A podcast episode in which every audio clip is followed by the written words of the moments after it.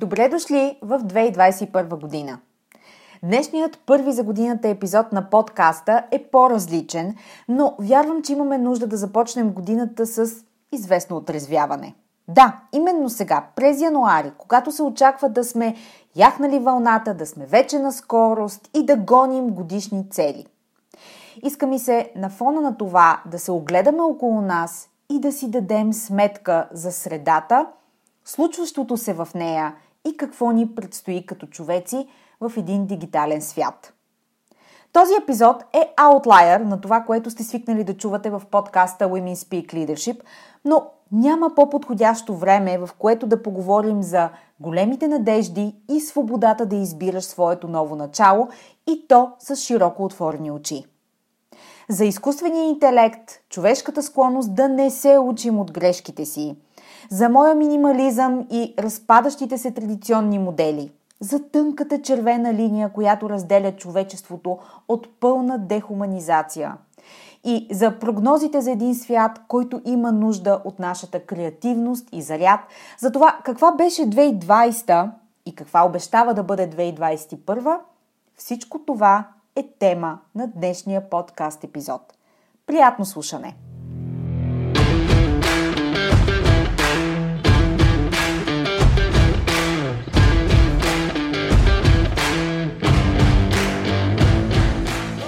Добре дошли в Women Speak Leadership, подкастът посветен на жените лидери в корпоративния менеджмент и бизнеса.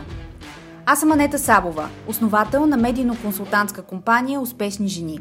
Аз съм екзекутив консултант по темите на женското лидерство, лектор на авторитетни сцени като Dead Women и автор на книгата Жената, която създадох – личният път на женското лидерство – Подкастът е мястото, където ще ви срещна с едни от най-забележителните, авторитетни и утвърдили се в бизнеса жени.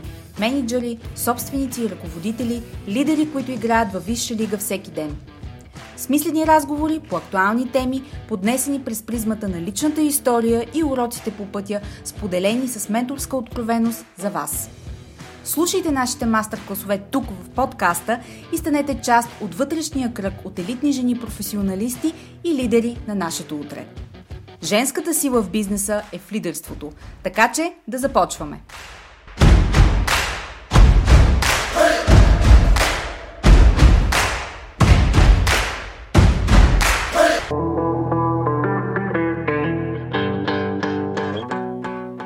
Здравейте в новия епизод на подкаста Women Speak Leadership и първи за 2021 година. Как сте в началото на най-чаканата година в модерната човешка история?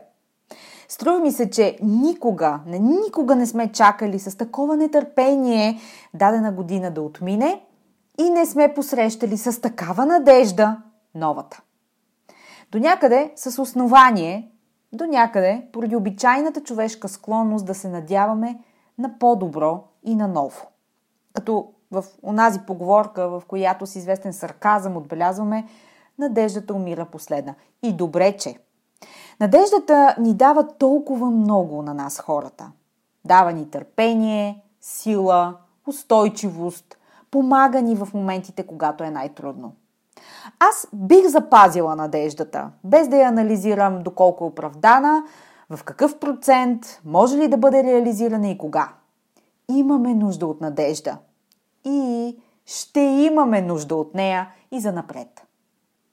Реших този първи епизод от новия сезон на подкаста да посветя на големите надежди, които всеки от нас неминуемо има, особено в началото на годината. Като, като в онзи роман на Дикенс, където с лека меланхолия следим стъпките на героя към успеха и загубите му по пътя. Заедно с това обаче ми се иска да поговорим и за свободата да избираме своето ново начало, да го създаваме и избираме по начин, който е подчинен на нашите нужди и така, че да носи полезност и стойност на нас самите. В края на миналата година имах късмета за няколко дни да се откъсна от София, което за мен автоматично означава само едно – време за четене. Подарих си няколко следобеди с анализи на различни футуролози, анализатори, да, на някои астролози.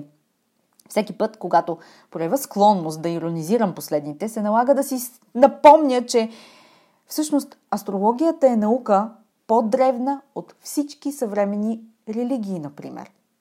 Устояла е на времето и промените в обществата ни, за да ни даде насоки и оценка за потенциала пред нас до ден днешен. Тогава ми се налага да се смиря. Отново.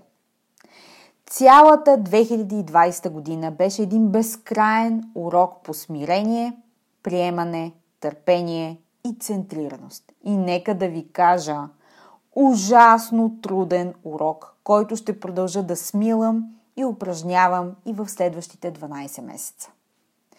Но о, колко мъдрост носеше 2020 година. По онзи категорично убедителен и радикално неотменим начин. През болката и трудностите. Защото, както знаете, хората не се учим по друг начин. Четейки споделени прогнози и анализи на авторитетни признати специалисти като Нориел Рубини, Гал Сасон и Гарт Леонард, си дадох сметка, че светът, в който живеем и ще живеем, става все по-труден и по-сложен.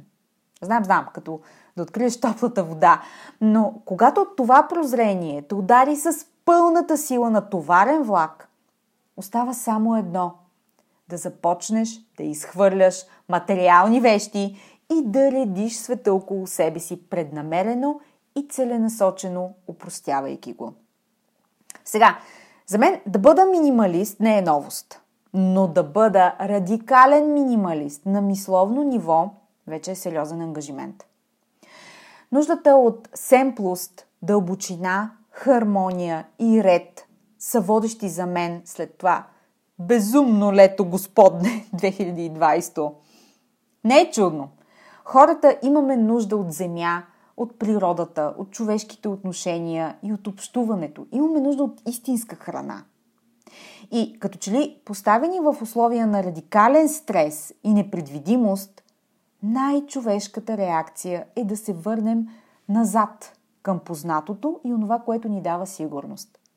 А тя е в простите неща. Някои хора изпитват носталгия към 80-те, например. Наскоро си говорихме с една приятелка за това.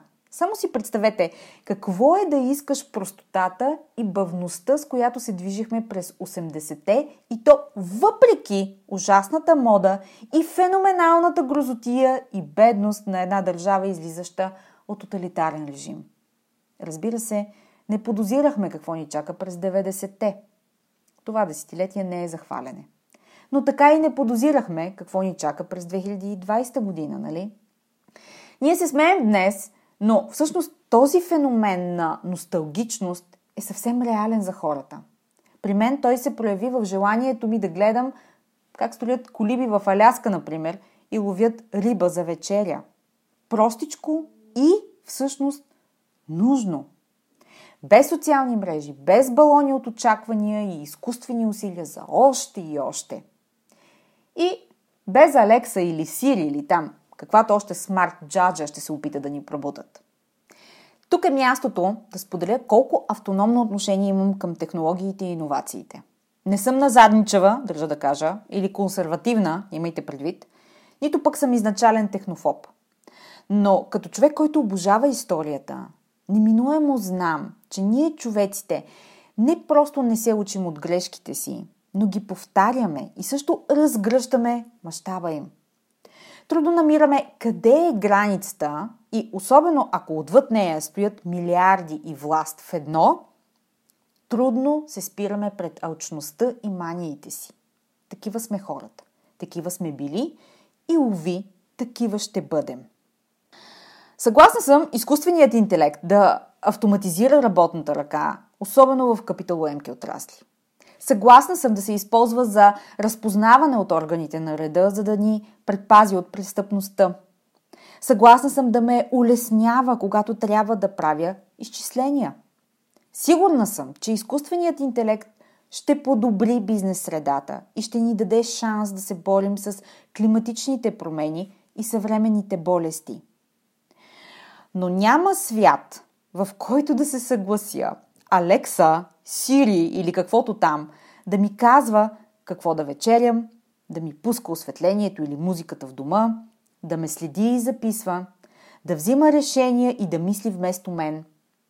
Не съм съгласна някой някъде да събира данни за мен как дишам, какво качва пулса ми, колко време спя и колко дълбоко, кога излизам от вкъщи, кога ям, кога акам. Да, казах го! Усещате ли къде е тънката червена линия?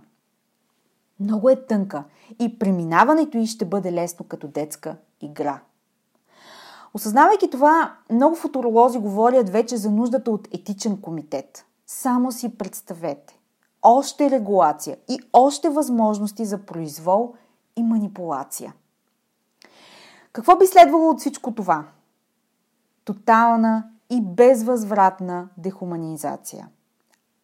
Ако някой някъде на институционално ниво решава кое е етично и кое не, възможностите за узурпиране и създаване на вреди са безкрайни.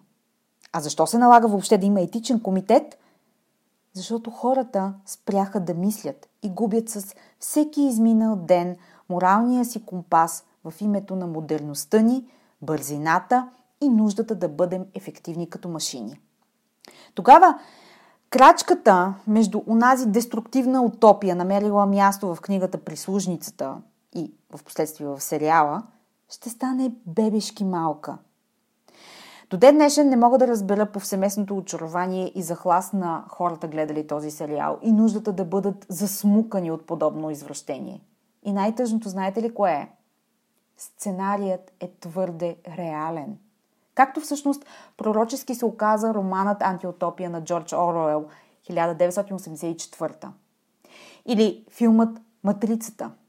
Или онази фантастика с Сандра Бълок и Силвестър Сталон от 90-те, в която емоциите и сексуалното удовлетворение идват не чрез физически контакт, а през VR – без да искам да звуча като поддръжник на теория на конспирациите, макар че на там отиват нещата, ако прочетете или изгледате споменатите филми и книги, ще се убедите, че когато има две съвпадения, историята е доказала, че всъщност на лице е закономерност. Затова силно скептична съм към поредната смарт джаджа, измислена в Силициевата долина, която трябва да е за мое добро – Идеално знам дали съм пила вода през деня или не, дали съм се наспала тази нощ, дали съм се движила или цял ден седя и хълбоците ми кръщят. Нямам нужда някой да ми избира музиката и да ми брои крачките. Нека не, не намираме за нормално да делегираме мисленето и усещанията си на технологиите и на изкуствения интелект. Защото следващата стъпка е кадър от матрицата. Човеци, които са свързани в пашку с тръба за хранене и... Дръжте се сега. Тръба за акане. Мисля, че е неизбежно да остане в историята този подкаст епизод, как говоря за биологичните ни функции, но потърпете още малко. Някъде минава тънката червена линия. И за мен, и за много хора като мен, тя минава рязко през излишната ни модерност. Казвам всичко това, защото да съобразиш аджендата зад всяко удобство или новост, зад всяко ново въведение и да филтрираш начина по който ще се възползваш от тази модерност, така че тя да ти служи, а не да те превръща в юзър, е доста трудоемък процес. Всяка една от вас е заета, претоварена и честно казано, това си е още едно решение за вземане в края на деня. А ако тази модерност ти дава всъщност улеснение, кой би избрал да му е трудно? Ето за този избор става дума. Новата ни реалност като човешки индивиди ще е постоянно избиране между онова, което реално ни дава стойност и ни обогатява и онова, което ограбва човечността ни. Ще е едно постоянно локализиране на тънката червена линия. Push and pull между очарованието пред иновациите и отричането им, когато за тях прозират корпоративни интереси. Имаме нужда от технологиите и нововведенията. Нито можем да ги изолираме, нито да отречем ползите им. Но ще се наложи да ги използваме все по-осъзнато с въпросите. Как това ми помага? Кой печели от мен и как? Къде е балансът? каква стойност ми носи. Смисълът на нашата дигитална революция не е да замести хората, а да им позволи да живеят с пълния си потенциал в своя житейски път. Отнемането на човешкия ни облик, благодарение на излишната ни модерност, не е този начин. За това ще е сложно. И затова ще имаме нужда от най-силното и осъзнатото си аз, което прави ясни избори и то в своя полза. Понякога те са непопулярни и трудно приемани от хората, но да си лидер не означава да си харесвам винаги. Означава, че водиш със смисъл. Ако до сега не сте се убедили, смисъл и трудно често, често се намират в една равнина, да не кажа в едно изречение. Например, много по-лесно ми е да ми кажат какво да ям, за да се чувствам енергична, вместо да следя сама себе си. Много по-лесно е да скроля безпаметно в Инстаграм, например, вместо да чета книга. Много по-лесно е да ми казват какво да мисля, отколкото да си изградя мнение и да държа на него, особено когато никой не е съгласен с мен. Именно за това се подаваме на това какво ни казват е добро за нас и кое не е и попадаме под социалния натиск и не вникваме в себе си, за да се чуем. По-лесно е, но всъщност по-смислено ли е? И начин ли е да живеем така живота си? Така, след всичко това, което казах, ако все още ме слушате, респект. Благодаря ви. Направих цялата тази пледуария, защото в началото на новото десетилетие си струва да теглим чертата и да знаем къде се намираме, в каква среда сме и на къде вървим. Следващите години ще са пълни с иновации. По много от тях, всъщност, ще се прехласваме, ще се възхваляваме, ще им даваме бизнес награди. Модели на бизнеса и економиката ще се променят. Навиците ни като хора ще търпят сериозни промени. Живеем в дигитална реалност, която ще се развива още повече. Затова смятам, че е от изключително значение да знаем, да мислим и най-важното да избираме за себе си. Това е истинската свобода. Да правиш съзнателен и напълно ясен и информиран избор, а не да делегираме същия на изкуствен интелект. След всичко това се връщам на прогнозите и очакванията на големите имена в областта на социология, история, економика и нумерология. Те споделят, че 2020 година беше година за навлизане дълбоко навътре и вглеждане в себе си. Казват, че това беше годината на Пашкула, в който всеки от нас се развива, свива, развива, свива, преди да се превърне в пеперуда. Вгледахме се в всички дълбоки и скрити кътчета, където заради вечното бързане и безкрайно гонене на цели нямаме време да вникнем. И какво се случи? Всичко прикрито и отдавна отлагано, онова, което сме потували, отлагали, подмятали от известно време, всичко то излезе на повърхността и, и ни накара да се вгледаме в него и да стоим в безкрайния дискомфорт. Някои хора ще изберат да бягат от него. Например, заети с работа, с задачи или пък разсеяни на всички страни от поредната доза новини от телевизията, докато вечерят. Например, Други избират трудния път на осмислянето, вникването отвъд риториката и на търпението. Никой не обича дискомфорт. Само, че нямахме избор. 2020 година ни показа на какво сме способни, колко сме силни, колко сме издръжливи, какво можем да постигнем, ако останем центрирани в себе си и системно и постоянно се връщаме към нашите приоритети и ценности. Но Цената за това беше болката.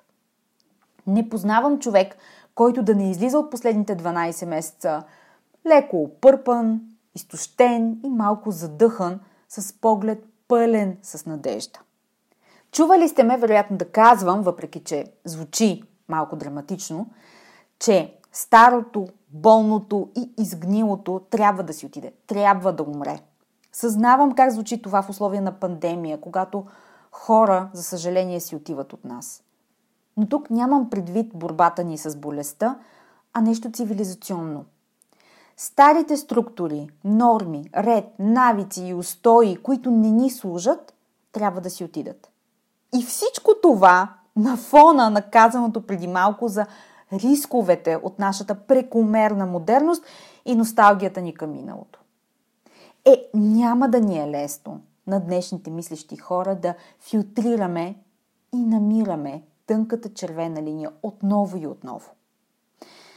Едва ли има по-ярък пример за това колко съпротива има от страна на старите догми и модели да си тръгнат от прословутото нахлуване на поддръжници на американския, всъщност вече бившия американски президент Доналд Тръмп в Капитолия в началото на януари. Старата система не иска да си отиде, не иска да пусне кокала, не иска да се промени. И да видиш подобен сценарий в уж най-демократичната държава на света, това беше шок за мен. Ако говорим за, да кажем, Бразилия, Беларус или Сиера Леоне, някак си мога да си представя подобни кадри. Не казвам България, между другото, защото точно ние, точно този сценарий сме го гледали. Помните ли фразата танковете да дойдат? Тръпки ме побиват, а бях дете. Но когато говорим за САЩ, независимо от цялостното спорно, непредвидимо и пълно с крайности управление на Доналд Тръмп, никога не бих допуснала, че ще видя штурм в Вашингтон. Но видяхме всички. Защо подобно далечно и иначе вътрешно политическо събитие има значение за нас? Защото е проява на вътрешен и дълбок процес, който се случва в съвременния свят – отмирането на старото и раждането на новото. И именно в година като 2021, когато в България предстоят избори, неминуемо ще видим вкопчване и нежелание на старите модели да пуснат контрола. Честно казано, дано не видим крайности. Но промяната витае във въздуха и, честно казано, аз очаквам промяна в модел в България. Това е като, като цирей, който предстои да се пукне – Следя тези процеси, защото вярвам, че следващият етап от историята се пише именно сега и ми се ще, наистина ми се иска, да я напишем по зрял и адекватен начин. Ще ми се активното поколение в България днес, ние, да платим цената на едно реформистко, мъдро и готово за болезнени промени правителство, което да сложи край на популизма и да, всичко това след 25 години преход. Ще е трудно, ще е болезнено и специално такова едно правителство ще му струва политическата дългосрочност. Но мисля, че стигнахме до там, където едва ли има продължаване напред по същия начин. Макар че историята сочи друго. Доказано е, че нациите не се учат от миналото и повтарят грешките си хората предпочитат познатото зло пред неизвестността и трудността на промяната. Представете си само, че в 21 век все още се дочува ехо от хитлеристската догма за превъзходство на бялата раса. Въобще го споменаваме, въобще се вяства подобно нещо. Говорим си за чудовищни прояви на жестокост от миналото и всъщност виждаме тяхното модерно проявление днес в една от най-развитите държави в света – че и не само там. От нас хората зависи как ще променим света около себе си. От това какви политици си избираме, до това каква отговорност носим за действията си. Може би е време да видим жена да поеме юздите в България. Ще ми се. Но ми се ще да видя лице, което има предприемачески ум, абсолютната решителност и непримиримост силна независимост от политическия корен, което само по себе си е почти невъзможно в България, и готовност да носи тази скала, защото тя ще бъде сизифовска. 2021 година е година на надеждата, освобождението и радостта, според нумеролозите. Годината, в която излизаме от пашкула и даваме път на силите си но и година на промени и предизвикателства. Едва ли можем да очакваме с магическа пръчка средата да се нормализира. А както казах, в година на избори средата винаги е турбулентна и силно манипулирана. Като се вземе предвид и борбата с пандемията в света и в България включително, липсата на предвидимост, економическото свиване на цели отрасли, отлагането на инвестиции, ще трябва да се въоръжим с още търпение и издръжливост. И все пак, периоди като този са и среда за иновации, за апгрейд, за промени, които да работят за нас. Когато е най-тъмно, се ражда светлината. В мътните води дебнат възможности. Така че за нас остава да отворим съзнанието си, да проявим изобретателност, различно мислене и готовност да вложим търпение и сила, за да берем плодовете на 2021 година. Тя може и да е хубава година, ако й дадем шанс, но няма да е лесна. И така, ето малко храна за размисъл за всяка от вас индивидуално. Как можете да постъпите различно тази година? Как можете да обърнете с главата надолу модела, който сте следвала до сега? Какво сте склонна да толерирате до безкрай, но вече не е окей? Okay? Какво не е от полза за вас? В какво се вкопчвате? Какво не ви носи радост и щастие вече? Кои са отношенията, които ви натоварват и изчерпват? С какво е време да се заемете, защото, и забележете, не искате и го избягвате? Усеща се като огромна резистентност. Какво и без това не работеше преди, обаче минаваше покрай вас, защото все нямате време да се заемете с него. Това са въпросите, на които аз лично си давам отговори, които препоръчвам всеки да разпише за себе си. От отговорите им ще видите с какъв ресурс разполагате и какво можете да направите различно от всеки друг път. И то така, че всъщност да работи за вас и да ви служи. Например, аз, за разлика от всеки друг път до сега в живота си, започнах годината много бавно. Разбира се, че е непопулярно решение. Разбира се, че средата ме тласка към друго. Разбира се, че корпоративният ми мозък крещи. Обаче 2021 година е. Тя идва след онази 2020 година. Време е за новите решения, за личния избор и за отговорността за него. И да, време е за големите надежди. Вие може да нямате тази възможност, която имам аз. Но нека ви провокирам. В какво можете да бъдете бавна? Защото знам, че експедитивни, организирани, изтегнати, всички можем да бъдем. Но в какво можете да изберете да бъдете бавна сега? И по-важният въпрос – какво ви пречи да си го позволите? В случай, че се появи отговор извън вас, под каквато и да е форма, опитайте пак. Лесно е да обвиним средата и другите, но нали си спомняте? Тук избираме трудния път с трудните решения, защото те носят смисъл и не по-малко важното, носят резултати. И накрая, ако мога синтезирано да предложа какво да направите тази година за себе си, то би било дръжте на фокус визията и приоритетите си. Какво всъщност искате? Какво ви е най-важно?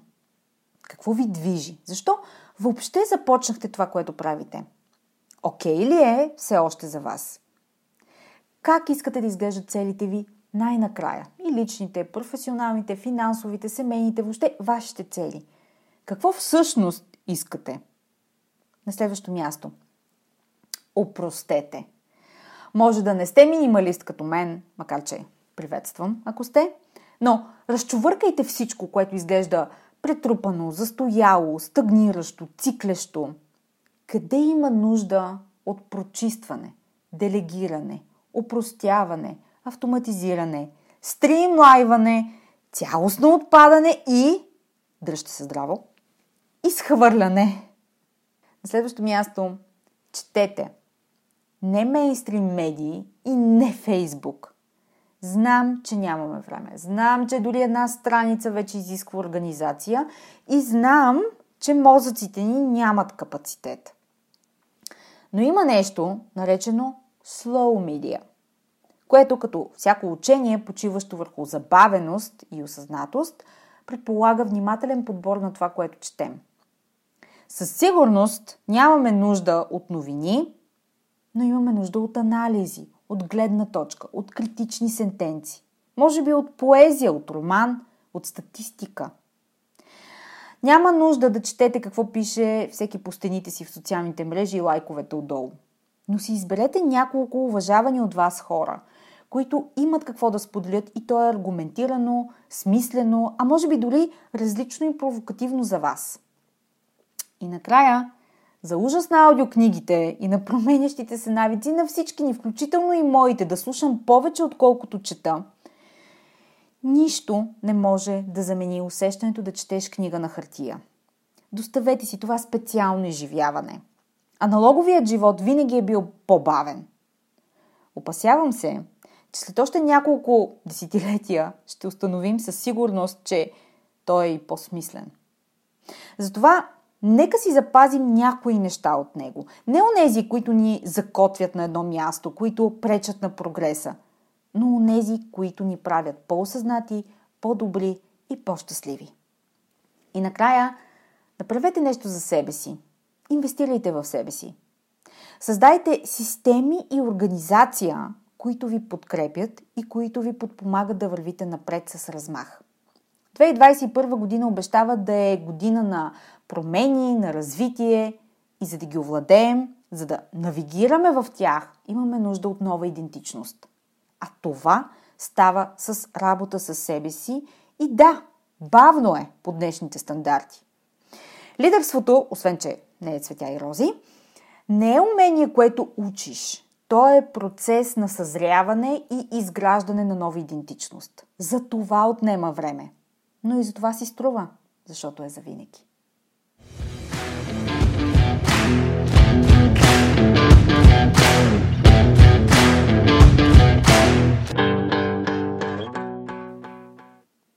Това е всичко за тази седмица.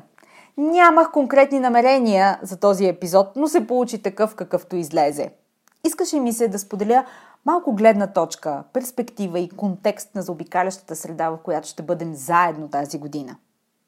Също така, в следващите епизоди ще ви срещна с изключителни жени, гости на подкаста, защото ако има нещо, което 2020 година доказа, то е, че ние жените имаме нужда от споделена общност, вътрешен кръг, в който да намерим себе подобни, среда, в която да водим смислени разговори, да почерпим опит или пример и да осъществим най-най-най-човешката страна от себе си – свързването помежду ни.